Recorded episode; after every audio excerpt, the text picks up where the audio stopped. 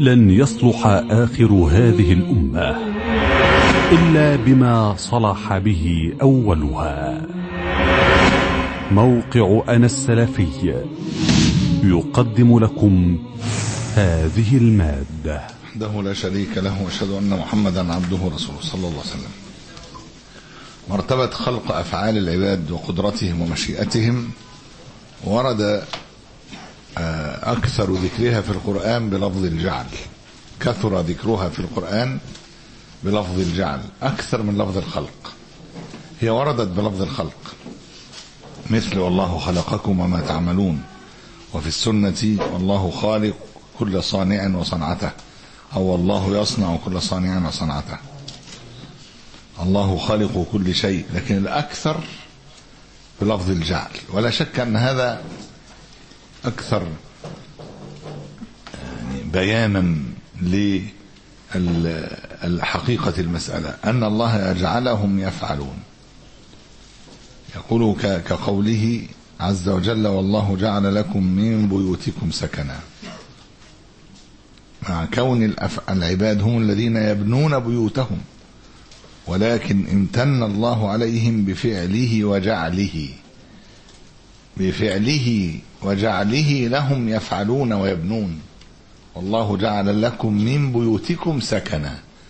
مين اللي بيبني البيوت؟ الناس بإرادتهم ولا بغير إرادتهم؟ ولا البيوت بتتبنى لوحدها كده عشان بتوع المواد الكيماوية بتاعت اللي في مخ الإنسان بتخليه يتصرف غصب عنه. الضرريه دول. لا ده ربنا سبحانه وتعالى الذي جعلهم يفعلون. جعل لهم إرادة في بناء المساكن وجعل لهم قدرة على ذلك. إذ لا قدرة لهم على فعله إلا بإذنه هو. وقال وكذلك جعلنا لكل نبي عدوا شياطين الإنس والجن. يوحي بعضهم إلى بعض زخرف القول غرورا ولو شاء ربك ما فعلوه فذرهم وما يفترون. يبقى هم فعلوه بنص القرآن وهم افتروه مش كده؟ والله جعلهم جعلهم أعداء للأنبياء العداوة فعلهم وهم وصفهم أعداء. والله جعلهم امتحانا للأنبياء. فعلهم يوحي بعضهم إلى بعض زخرف القول القول المزخرف. غرورا ليغر بعضهم بعضا بذلك.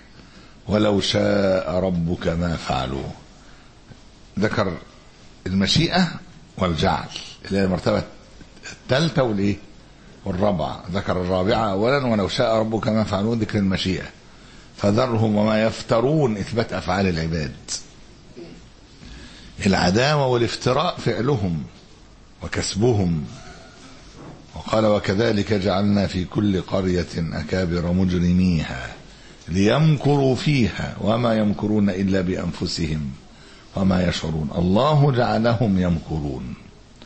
الله أوجدهم مجرمين ليمكروا. حكمته البالغة تعليل لم التعليل ليمكروا فيها. الله جعلهم كذلك لأن له الحكمة من وراء ذلك. وما يمكرون إلا بأنفسهم وما يشعرون.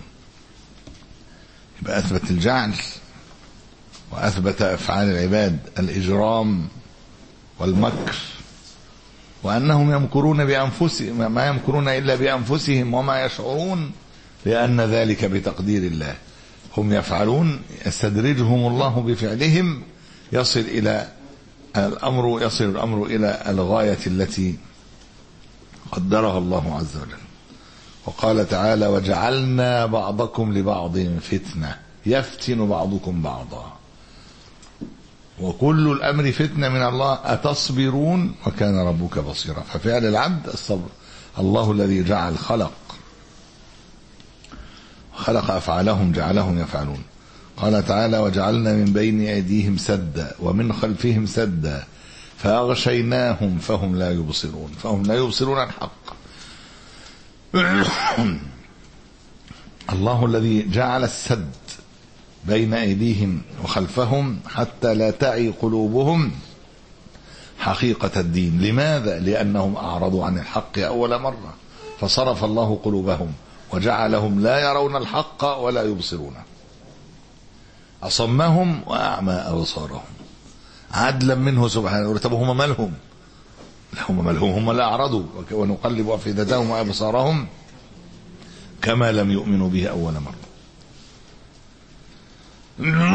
فالكفر فعل العبد ولكن الله حال بين الكفار والإيمان الإيمان وجعل على أبصارهم غشاوة عدلا منه بسبب ما اكتسبوا أول مرة.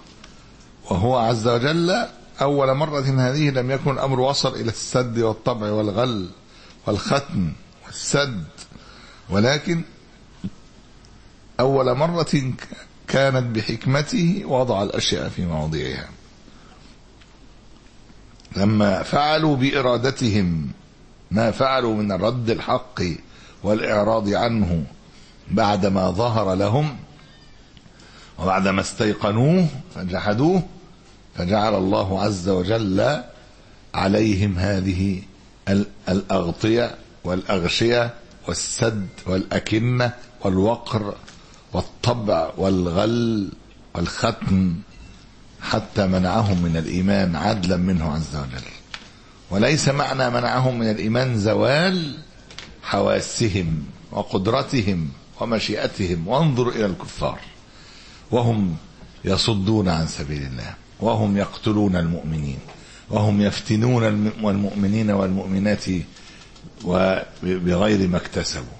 ويظلمونهم الظلم البين. انظر إلى المشركين وعباد الأوثان والملحدين في الصين وفي بورما وفي كشمير وفي فلسطين وفي العراق وسوريا. وكم يقتل من الناس؟ هل تراهم لا يفكرون ولا إرادة لهم ولا مشيئة لهم.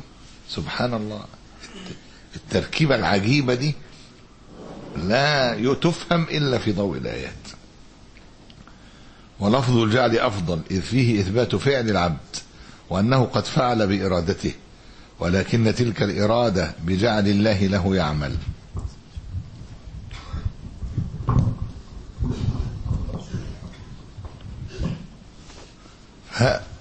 فهذا اللفظ أفضل من لفظ خلق أفعال العباد. أفضل وإن كان لفظ خلق أفعال العباد يعني موجود أيضا.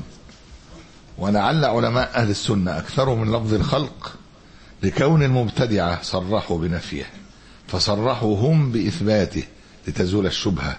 وإن كان لفظ الخلق صحيحا ومستعملا لكن الأكثر كان هو لفظ الإيه؟ الجعل. وأفعال العباد أثر لأفعال الله.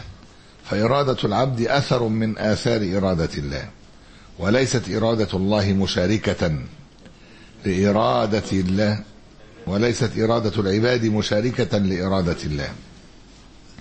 يتحكمان في الفعل معا لأن المتكلمين بيقولوا إيه؟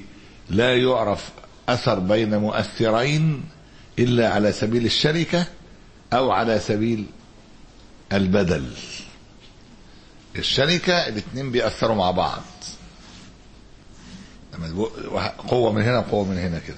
تقوم بتاع الدور. لو هي اتزقت من الناحية دي هتمشي كده. لو اتزقت من الناحية دي هتمشي بعيد كده. لو اتزقت من ناحيتين هتدور. ده فعل ده شركة. ماشي كده؟ أو على سبيل البدل أنا زقتها الأول مرة كده وبعدين زقتها المرة كده. القوتين مش موجودين في نفس الإيه؟ المؤثرين مش موجودين في نفس الوقت. لا بنقول لا كده ولا كده. ده أثر العباد قدرة العباد وإرادتهم أثر لقدرة الله وإرادته.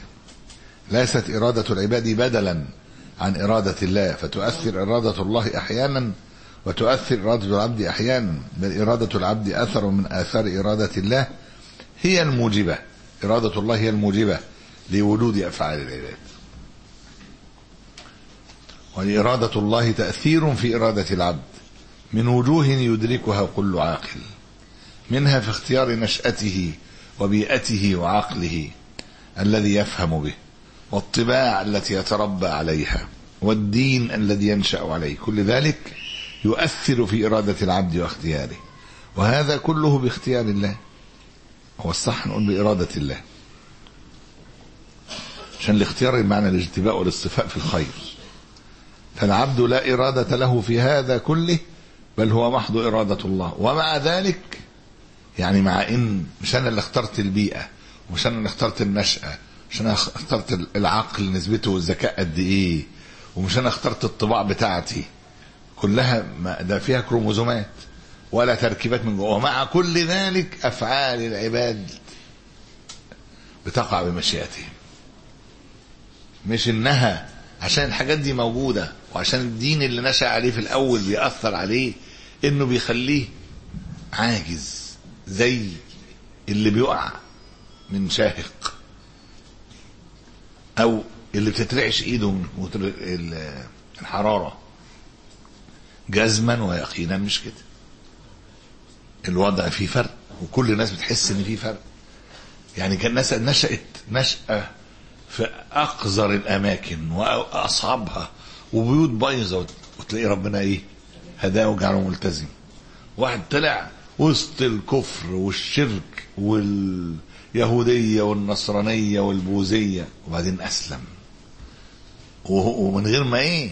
ما يكون في حرب ولا بتاع ولا حاجة. ده هي بحث كده. يعني كم واحد زي سلمان؟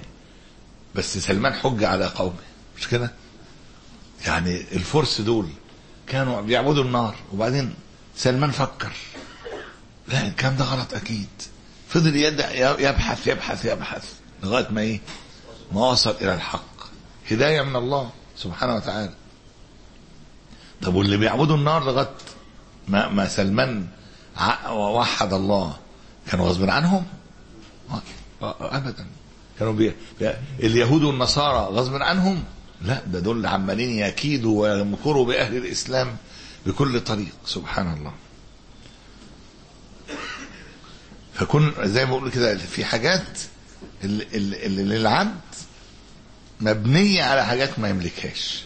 فما فيش واحد يقول لا ده إحنا بنعمل كل حاجة.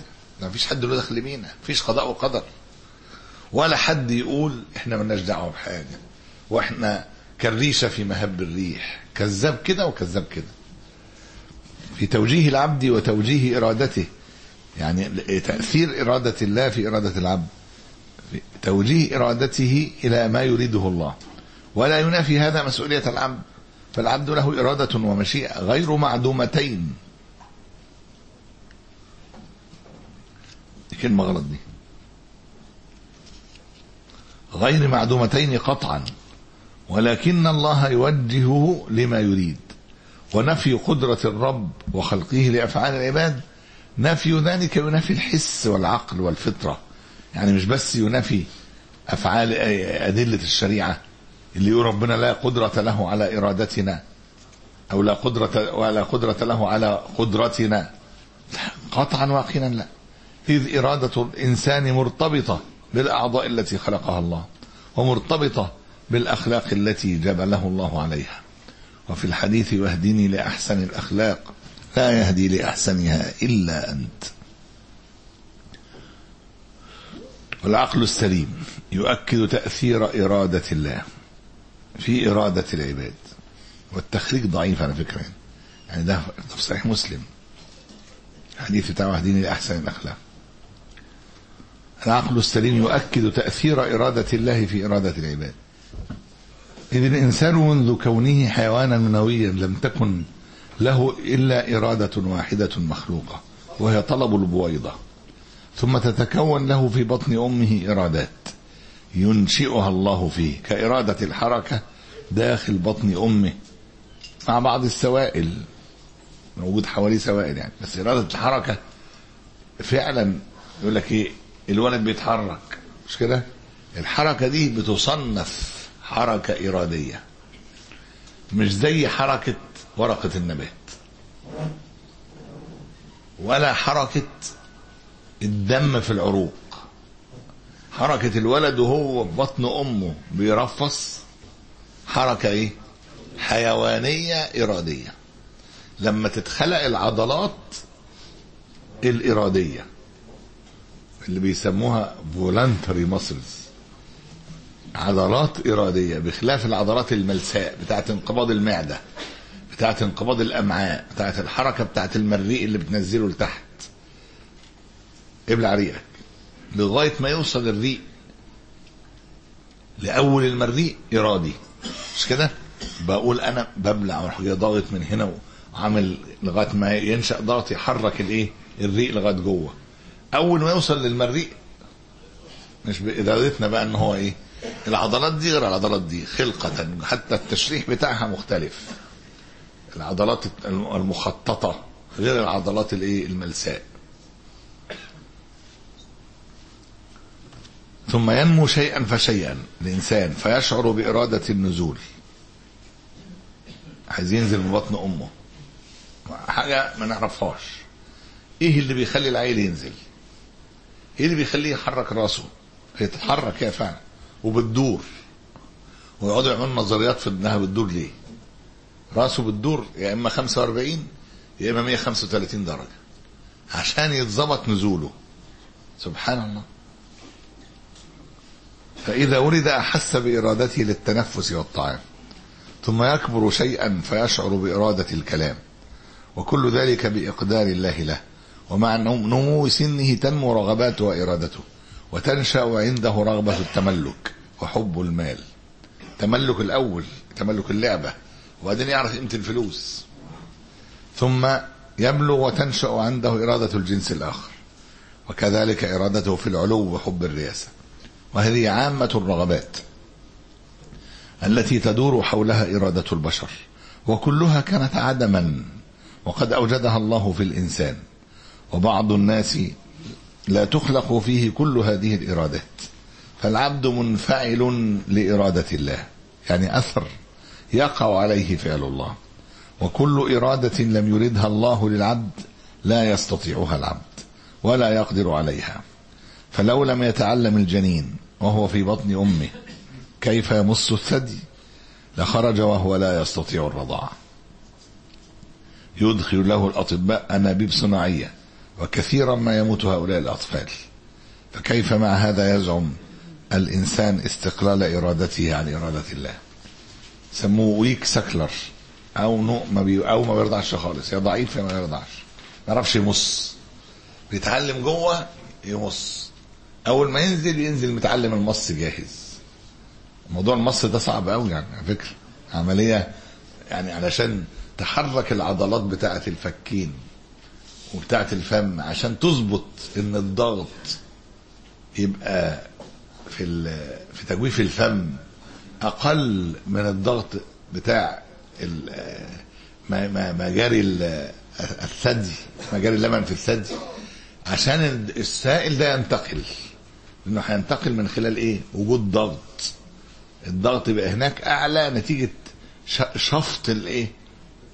اللي هو المص. إحنا بنلاقيها عملية سهلة قوي مش كده؟ بس هي على فكرة عملية رياضية معقدة جدا. فوق طاقة الإنسان إن هو يدركها في العمر ده. بس بيقعدوا يفكروا فيها بعد كده.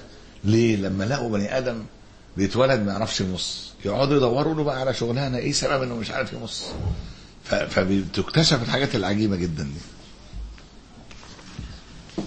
والناس في القدرة الإنسانية وفعل العبد على أقسام. من ينفي قدرة الله؟ القسم الأول من ينفي قدرة الله على أفعال العباد الاختيارية وهم المعتزلة القدرية. اللي بيتكلموا في قضية القضاء والقدر بإيه؟ بأن إرادة الله أو إيه؟ علم الله كاشف لا قائد. أو كا أو أو يسموه إيه؟ كاشف لا سائق ولا إيه؟ مش عارف بيقولوها كده. عشان ينفي إرادة ربنا في الخلق. فقد قالوا لا قدرة لله على الأفعال الاضطرارية إلا على الأفعال الاضطرارية كدق القلب وغيرها. تعالى الله عن قولهم علوا كبيرا. ومن من هؤلاء من يثبت قدرة الله وإرادته لأفعال العباد بالخير وينفيها في الشر إن كان أكثرهم قد انقرض.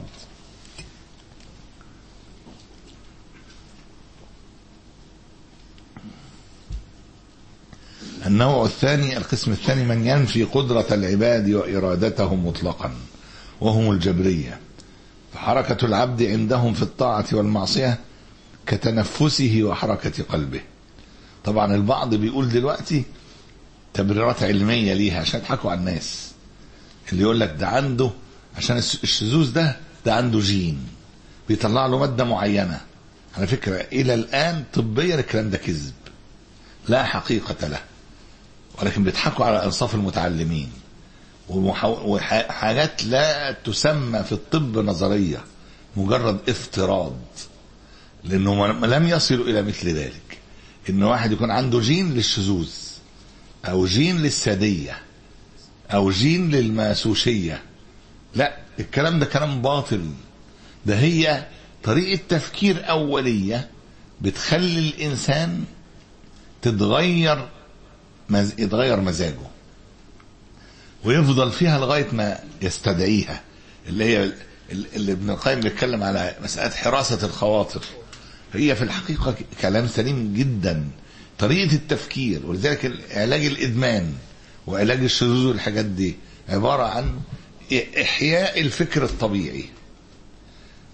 إنه يتكلم مع ناس يتواجد مع مجتمع يفكروا صح.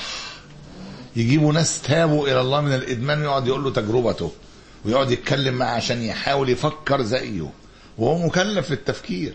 التفكير ده اللي بيعمل المواد بقى اللي إيه؟ اللي جوه الجسم. مش إن في مواد قاهرة غصب عنه. أي فعل محاسب عليه الإنسان لابد إنه بيفعله بإرادته. اللي موجودة.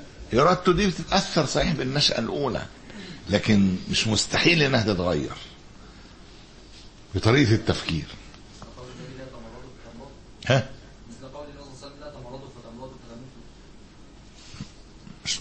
هو كلام صح بس مش صحيح. الحديث ده مش صحيح يعني. لا تم لا تتمارضوا فتمر فتمرضوا ما, ما, ما ليس بصحيح. قولهم قول الجبرية دول اللي بينفوا قدرة العباد وإرادتهم خلاف الحس والعقل والشرع. إذ يظهر لكل أحد الفارق بين حركة اليد إلى شرب الخمر أو ضرب إنسان وبين حركة يد من من أصابه مرض الشلل الرعاش وحركة القلب اللا إرادية قلب قلبه يتحرك بسرعة يتحرك ببطء يوقف شوية. لا خلاص أنا عايز أموت. بدل ما ينتحر يقول لقلبه وقف. مش هيقف مش كده؟ حتى النفس النفس على فكرة بيقف شوية. وبعدين يتخذ إيه؟ غصب عن الإنسان. اكتب نفسك شوية بعد شوية هتعمل إيه؟ لازم تاخد نفسك علشان تعيش غصب عنك. طبعا مش مقصود يعني أقصد لأن الموت والحياة كذلك والنبض القلب كذلك. ففي فرق بين الكلام ده وبين واحد ضرب واحد وبين واحد قتل واحد وبين واحد رغب فنظر في امرأة لغاية ما انتصب عضو لغاية ما زنى بها أو اغتصبها لا شك إن في فرق. فيش عاقل يقول إن الحاجات دي إيه؟ يقول لك في واحد عنده جين إجرام عنده مواد بتخليه مجرم. أنت بتتكلم على إيه؟ هذا الكلام ما بيسقطش إرادة الإنسان. طريقة تفكيره هو اللي مسؤول عنها. صحيح إن بالتأكيد إن في مواد في جسم الإنسان بتفرز تديله انطباعات معينة ورغبات معينة. وإرادات معينة لكن هو مسؤول عن تفكيره وعشان كده هيحاسب على فعله ومسؤول إنه يوقف مشاعره الغلط ومسؤول إن هو يفكر بطريقة صحيحة ومفروض إن هو لما مفروض عليه لما يجي له رغبة في حاجة ويلاقيها غلط يوقف نفسه عنها ويقدر يقاومها. مش إن الإنسان عاجز عن مقاومة الرغبات كلامه غلط قطعا ويقينا. المذهب الثالث أو الناس القسم الثالث مذهب الأشاعرة. قالوا للعبد قدرة ومشيئة. يعني نفوا مذهب الجبرية أو خلفوهم في إثبات قدرة ومشيئة. لأن الجبرية بيقولوا لا لا لنا قدرة ولا لنا إيه؟ مشيئة. ده إحنا كده زي حركة ورق الشجر. زي الخشبة اللي الأمواج بتطلعها وتنزلها. قالوا لا لنا قدرة ومشيئة ولكن لا أثر لها في الأفعال. ملهاش أثر الأفعال بتقع فينا مع وجود القدرة والمشيئة. الاقتران اللي هم زي الأخ وأخوه اتوجدوا في أسرة واحدة ولكن ليس أحدهما سبب في وجود الآخر. بخلاف الأب والأم هما سبب في وجود الإيه؟ الأولاد. عشان كده بنقول مذهب أهل السنة مش زي مذهب الأشاعرة. فقالوا لا أثر لها في الأفعال إنما تقع الأفعال مع القدرة والإرادة مقترنة بهم. ثلاث إخوات فعل وقدرة وإرادة. إخوات اتولدوا في, في, أسرة واحدة. الفعل والقدرة والإرادة ما لهمش أثر في بعضهم. هو في الحقيقة مذهب الجبرية لكن خالفوهم في اللفظ. لأنهم أثبتوا قدرة وإرادة. الجبرية ما أثبتوهاش. بس أثبتوها بلا إيه؟ بلا أثر. الفعل عندهم يقترن مع الإرادة. ولا أثر لأحدهما في وجود الآخر. فالنار عندهم لا تحرق ولكن الإحراق يقترن بها. والجوع عندهم لا يسده الطعام. إنما يخلق الله الشبع عند أكل الطعام وليس بالطعام. بنقول جعل الله النار تحرق. الله يخلق الإحراق بالنار مش عند وجودها. فاهمين الفرق؟ الغلو في نفي الأسباب الغلو في نفي السببية. ولاة في نفي الأسباب. هذا المذهب يؤدي إلى ضياع قوة القلب عند مباشرة الأسباب فتراهم يدعون بيأس وعدم ثقة. يقول لك إحنا بندعي علشان ربنا أمرنا بس. أما أن الدعاء سبب لأ والتوكل سبب لأ والأك حتى الأكل والشرب. على فكرة ده سبب كبير جدا في انتشار التصوف الجبري اللي خلى الناس تستسلم الأعداء ويقولوا إيه؟ هذا قدرنا. وده فهمهم الخاطئ لهذه المسألة. لعلمهم بعدم فائدة الدعاء وإنما هو عندهم مجرد أمر لا أثر له. وهكذا حالهم عند مباشرة باقي الأسباب. الفريق الرابع قال لله قدرة وإرادة ومشيئة. وكذلك للعباد قدرة ومشيئة. ولكن قدرة الله وإرادته إجمالية لا تفصيلية. فهو أراد إجمالا وجود الخير والشر. وأراد وجود قدرة وإرادة للعباد. دون أن يقتضي ذلك إرادته لكل فعل منهم على التفصيل. ومثلوا لذلك بنهر جار. وقالوا اقتضت إرادة الله جريانه في هذا المجرى ولا يلزم وجود إرادة منه سبحانه لجريان كل قطرة فيه. هذا كلام الجويني ومال إليه ابن القيم في موضع من كلامه. من في شفاء العليل. يقول أما فعل العبد التفصيلي فهو بقدرته وإرادته هو. بيقولوا ربنا جعله مريدا وجعله قادرا وده معنى أن الله خلق أفعال العباد. حتى الأشاعرة بيقولوا طبعا هم بيقولوا عن الجويني الإمام. إذا أطلقوا كلمة الإمام يبقى هو إيه؟ الجويني. فبيقولوا الإمام وافق المعتزلة. في قضية القدر. هو القول ده قالوا بعدين طبعا لأن هو في الحقيقة مش مقتنع بقدرة وإرادة لا أثر لها اللي هو كلام الإيه؟ الأشاعرة. فراح جاي قايل إن إرادة الله وقدرة الله إنه جعل للعباد قدرة وجعل للعباد إرادة إجمالا وسابهم هم يعملوا. إحنا بنقول لا ده إحنا في كل لحظة ده في كل ثانية قلبنا بيدق ودمنا بيجري وعقولنا بتطلع كهرباء عشان نعمل الحركة دي اللي أنا بشاور بيها دي ده عايزة خمس خمسين حاجة في في جسم الإنسان مش بإيدي كلها وده زي مثل المدرس بقى. زي؟ مثل المدرس كده لا زي- مثل المدرس اللي مثال المدرس اللي هو بس دول أحسن شوية من المدرس اللي هو اللي هو كتب درجات التلامذة قبل ما إيه قبل ما يمتحنهم عشان عارف مستواهم بس هو ملوش دعوة إن هم هو لا يريد اولا ما شرع لهمش إلا ما أمرهمش إلا بانهم يجاوبوا صح. صح كده؟ لكن إحنا عندنا أمر كوني وأمر إيه؟ شرعي. وعندهم إنه لا يريد منهم إلا النجاح. صح كده؟ ثم لا قدرة له على إجابة إيه؟ الصحيحة والخطأ. إيه؟ المثال الأولاني هو المثال بتاع المدرس ده هو فعلا القسم الأول. اللي ينفي قدرة الله على أفعال العباد الاختيارية.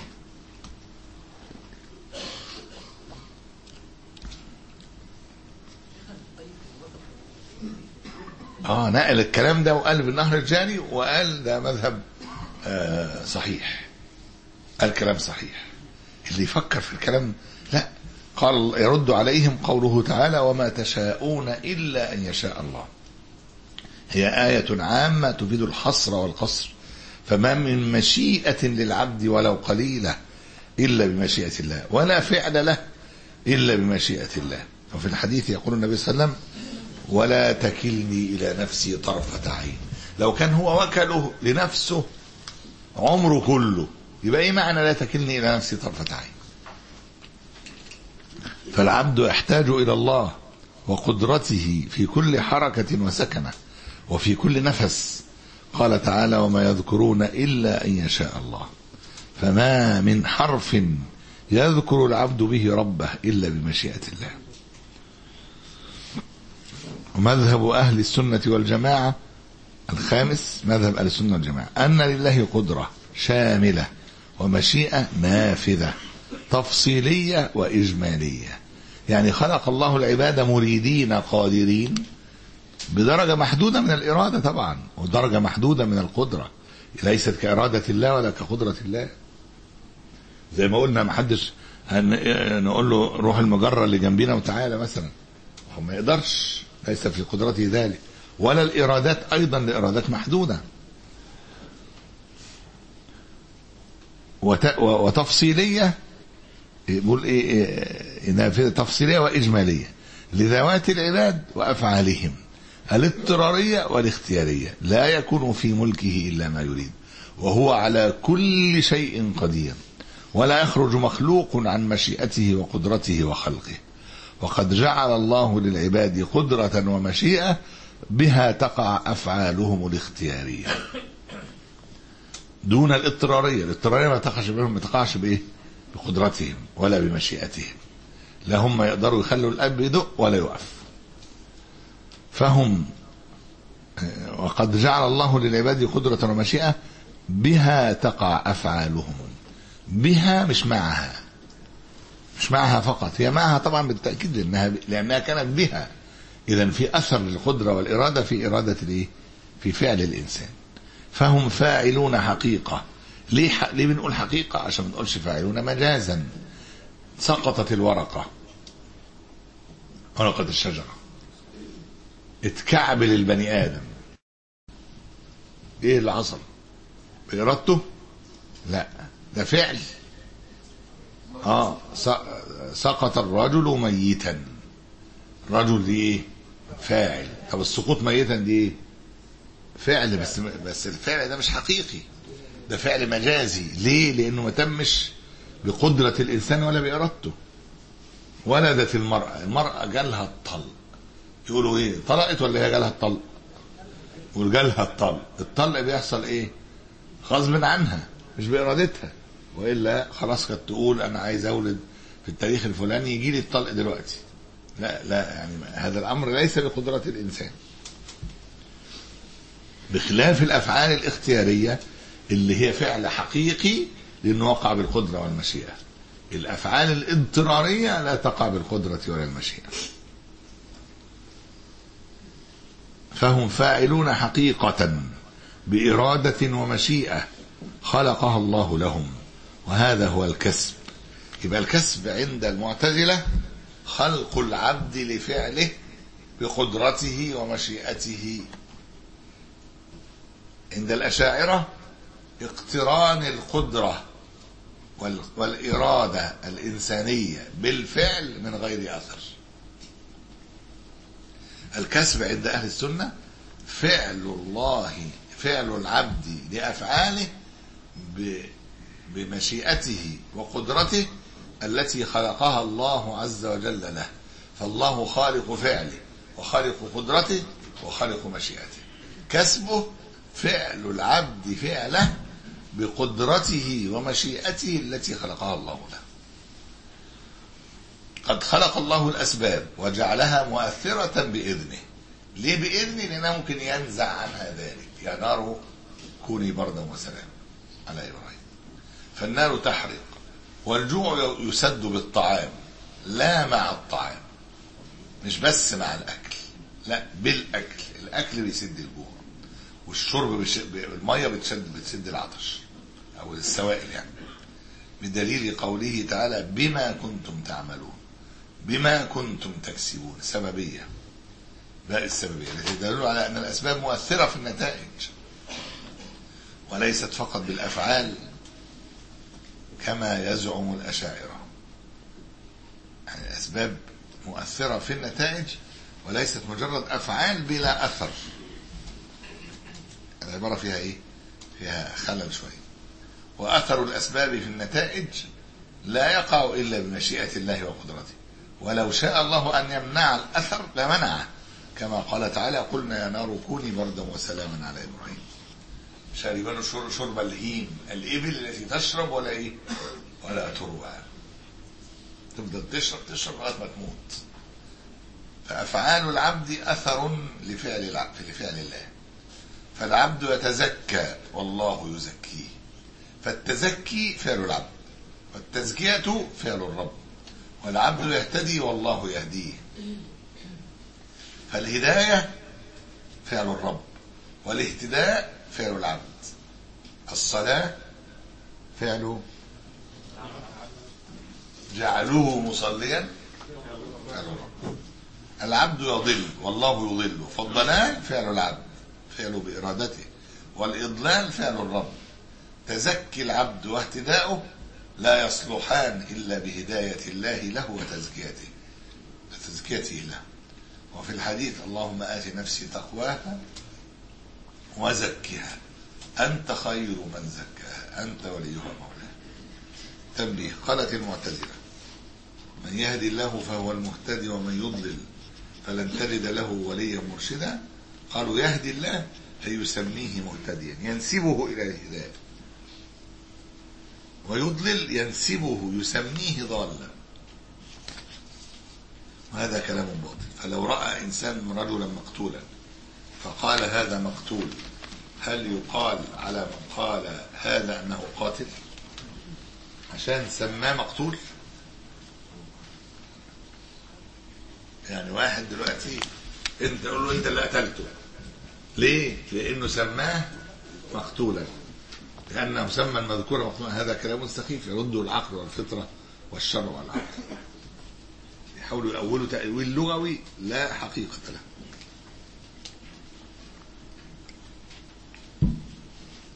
فوائد الإيمان بمرتبة خلق الله لأفعال العباد. أولا الإيمان بأن قدرة الله فوق قدرة العبد فما من فعل لأعداء الدين بالمسلمين إلا وقد قدره الله لمصلحة المسلمين. فأما فأمة الإسلام يحبها الله. قال تعالى كنتم خير أمة أخرجت للناس. وهي كريمة عليه وينصرها سبحانه حتى على يد أعدائها كما قال النبي صلى الله عليه وسلم إن الله لا يؤيد هذا الدين بالرجل الفاجر. فإن حدث للأمة ما ظاهره الشر علمنا أن الله مخرج من ورائه خيرا كثيرا يقول لك هو طب الأطفال دول ذنبهم إيه؟ يا عم دول استراحوا والله ولا حسوا بحاجة أخ كان بيقول الواحد طبعا الحادثة بتبقى حادثة رهيبة مش كده؟ قال لك أنا شفت الحكاية اللي حصلت أنا كان حصلت لي حادثة ما أعرفش اتشال من دماغي الحس وبعدين لقيت نفسي في المستشفى صح كده؟ حد حصلت له حادثة بالطريقة دي؟ في ناس كتيرة. واحد عمل له ها؟ إيه؟ انت عمال حصل لك كده؟ لا الحكاية دي مشهورة جدا. يبقى بي- بي- بيزول عن الوعي. وبعدين ويقول لهم اللي حصل؟ ما أعرفش. فأنت ما أنت ما تعرفش إيه اللي حصل. زي ما أصحاب الأخدود في أحد الأقوال قبضت أرواحهم قبل أن إيه؟ قبل أن تقع في النار. فوقعت اجسادا لا أرواح فيها. بتتحرق في الظاهر. بيتعذبوا. وهم مش بيتعذبوا. فانت مالك انت بقى انت ما انتش عارف بس فما تقولش الله الحادثه دي حصلت ليه؟ ال- التدمير ده حصل ليه؟ ده ده رحمة من من رب من الله بعباده ما تعرفش العيال دي لو كبرت اللي اللي مرضت ثم ماتت كانت هيحصل لها إيه؟ واخد بالك؟ وبعدين ده هياخدوا ثواب قد إيه؟ لما هم إيه؟ بيتألموا كده ربنا يوم ياخدوا يوم القيامة عند ربنا منازل عالية. وده وفضلا عن امتحان الآباء والأمهات. وهم نفسهم. الألم ده أولا بعضهم مش حاسس زي العيل المول... ال- ال- ال- الرضيع. اللي ثم بعد ذلك يثاب ثوابا من فضل الله لأن الأطفال الذين قبل البلوغ مآلهم إلى الجنة. فأنت ال- القضية طب طب الناس الك- الكبيرة طب الحيوانات أنت أنت دخلك إيه بس؟ أنت متصور الغزالة وهي بت- بيأكلها الأسد. آه في ألم أكيد. بيدل عليه. ولكن أنت قدر الشعور ده قد إيه ما انتش متصوره؟ حقيقته إيه ما انتش ما انتش غزالة؟ انت مش جواه انت مش مش ما, ما, انتش في داخلها عشان تعرف الألم ده مقاله لإيه.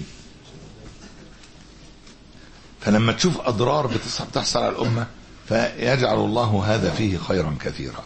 وعسى أن تكرهوا شيئا وهو خير لكم وعسى أن تحبوا شيئا وهو شر لكم. والله يعلم وأنتم لا تعلمون. الفائدة الثانية الثقة بالله وحده وعدم المبالاة بمكر أعداء الدين. قال تعالى إنهم يكيدون كيدا وأكيد كيدا. فإذا أراد الله نشر الدين ونصره في وقت ما فلا, فلا بد من وقوع ذلك. ولو كانت الأسباب منتفية فها هو فرعون. على ما أوتي من قوة وسلطان تؤمن زوجته. ويؤمن مؤمن آل, آل فرعون من وسط آل فرعون. وكذلك وسط بلاد الكفر والصد عن سبيل الله. يؤمن الشباب وتنتشر الدعوة. شوفوا كده اللي ربنا هدى يعني شباب في بلاد عاش آباؤهم على الإلحاد والشيوعية. ثم هدى الله من شاء سبحانه وتعالى. الثالث الخوف من طبع الله على قلب عبده. إذا يسر له أسباب الهداية وأعطاه القدرة والإرادة فإن لم يستجب العبد طبع الله على قلبه وختم عليه. ومن رحمة الله أن الطبع والختم لا يكون بعد أول معصية. كما قال تعالى ونقلب أفئدتهم وأبصارهم كما لم يؤمنوا به أول مرة الاستمرار وفي الحديث من ترك ثلاث جمع تهاونا بها طبع الله على قلبه يعني أول جمعة يسيبها مش هيطبع على قلبه تاني جمعة يسيبها ما يطبعش على قلبه ثالث جمعة يطبع على قلبه يبقى كافر يعني لا ما يلزمش. طبع الله عن على قلبه في أنواع من الخير يحجب عنها ولا يلين لها.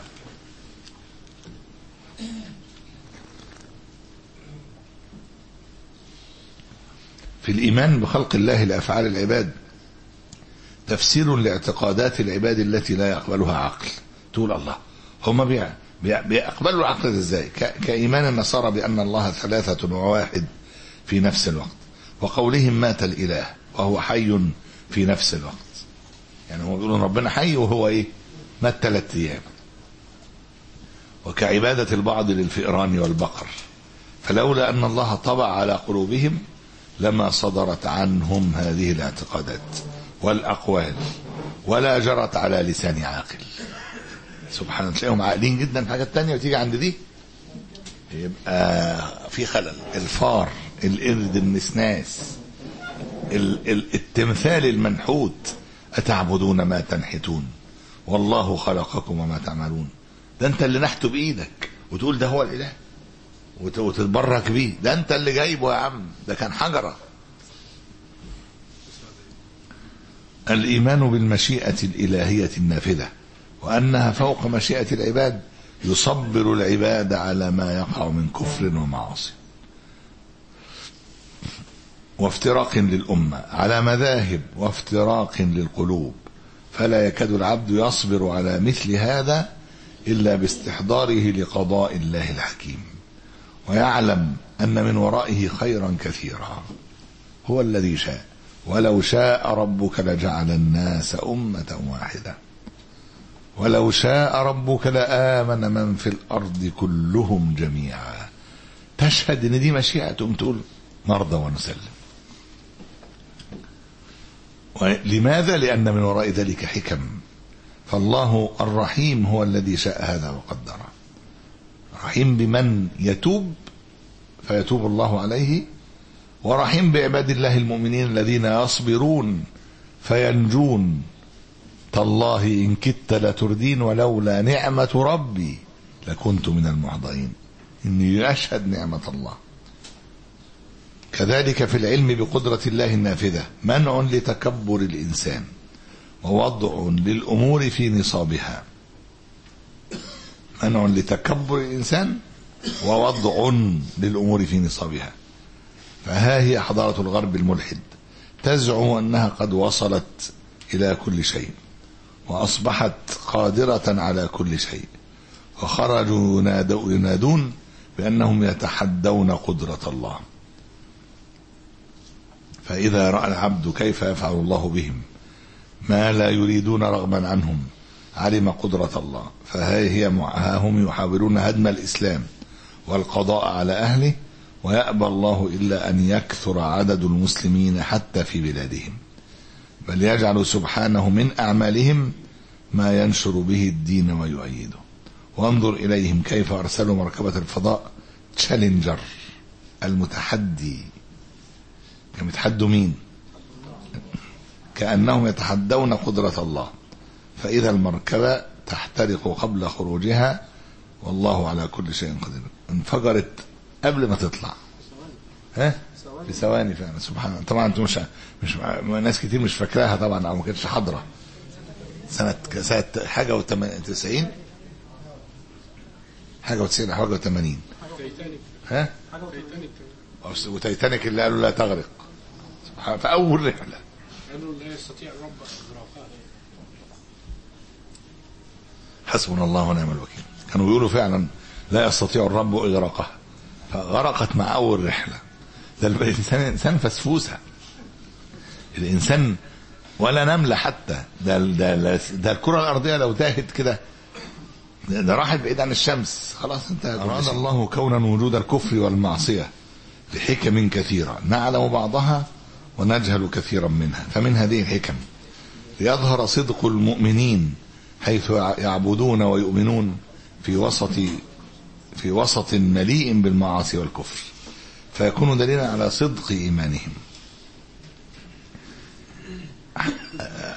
قدر الله ذلك حتى يوجد عصاة وكفار. يتوب بعضهم فيتوب الله عليهم. فتظهر صفة التوبة والمغفرة والعفو. والله يحب التوابين ويحب أن يتوب على عباده فلولا وجود العصاة لما ظهرت آثار صفات الله هذه. وفي الحديث والذي نفسي بيدي لو لم تذنبوا لذهب الله بكم ولجاء بقوم يذنبون فيستغفرون فيغفر الله لهم. ها؟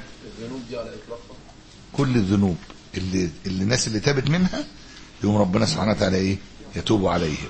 الناس هتعرف منين ربنا تواب وغفور ورحيم وعفو. لما تحصل الذنوب فربنا يتوب عليهم ف- فيتوبوا. طبعا الكلام يعني إيه على إطلاقها؟ اللي هم تابوا. مش على اطلاق يعني أما اللي ما تابوش ليظهر أنه شديد العقاب.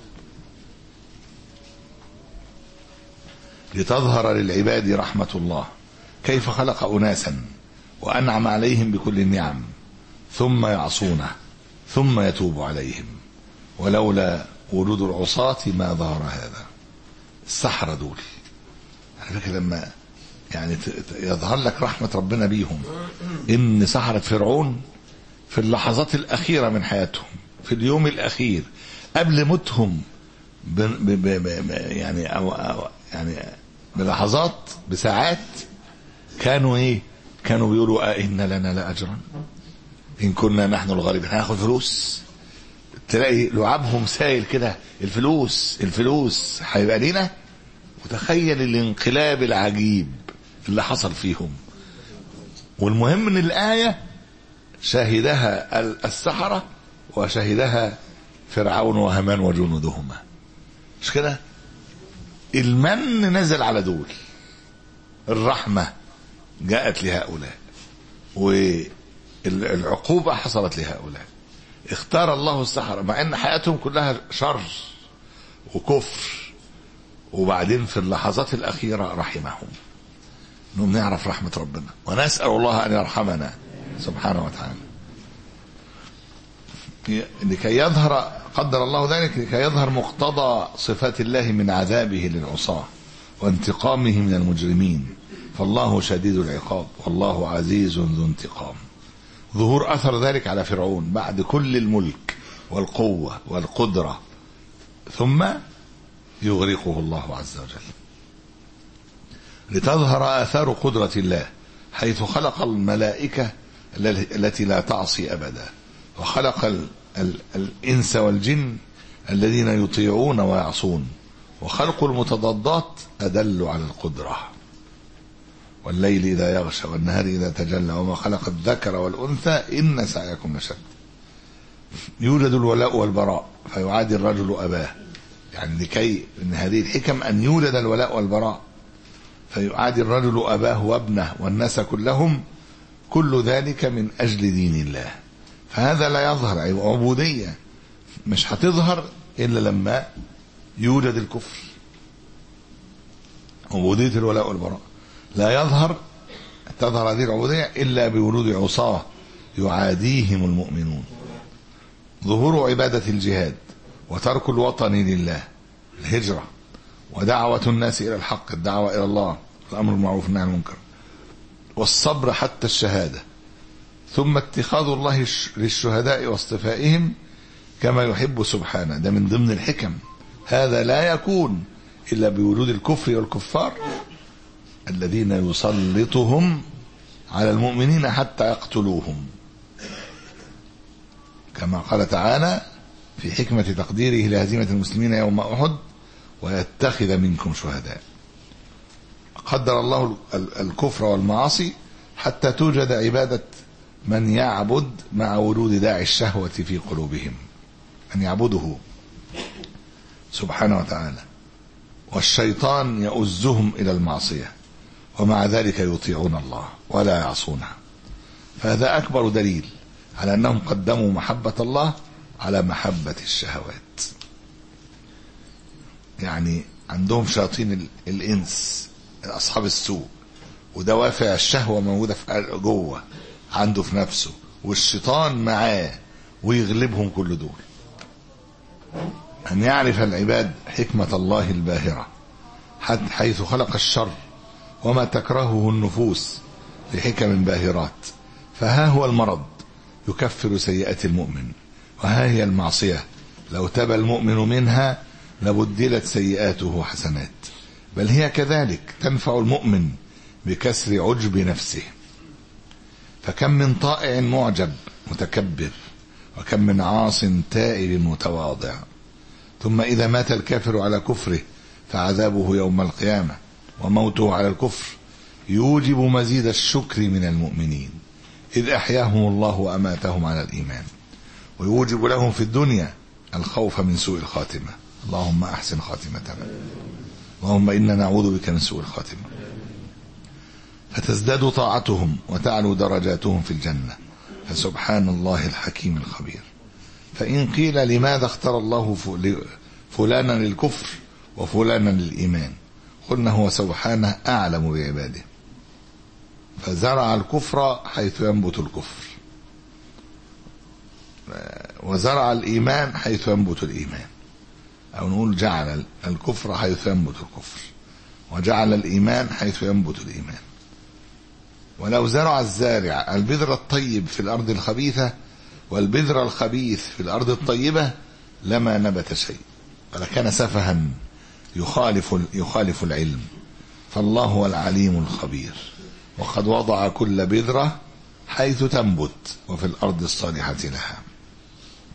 فإن قيل من الذي جعل قلب الكافر لا يقبل إلا الكفر وقلب المؤمن لا يقبل إلا الإيمان. ومن الذي خلق الكفر في قلب الكافر وخلق الإيمان في قلب المؤمن؟ قلنا هو الله. فإن قيل لما؟ قلنا هذا هو سر الله في القدر الذي لا يعلمه غيره. ولعل الناس تعرف هذا الغيب وغيره يوم القيامة. ففي القدر عدة مسائل. لا يعلم كيفيتها إلا الله ولا يفهمها الخلق في الدنيا. سنريدها بعد قليل إن شاء الله. فليحذر المؤمن من التفكير فيها فهي السبب في الشك. قد قال الطحاوي فالحذر الحذر من التفكير في القدر. فهو سلم الطغيان ودرجة الحرمان. الجزء ده يعني والعقل البشري لا يفهم كثيرا من الأشياء ولا يعرف كيفيتها. وهذا أمر مضطرد في الدين وفائدة هذا أن العقل لو علم كيفية كل شيء لما كان هناك إيمان بالغيب.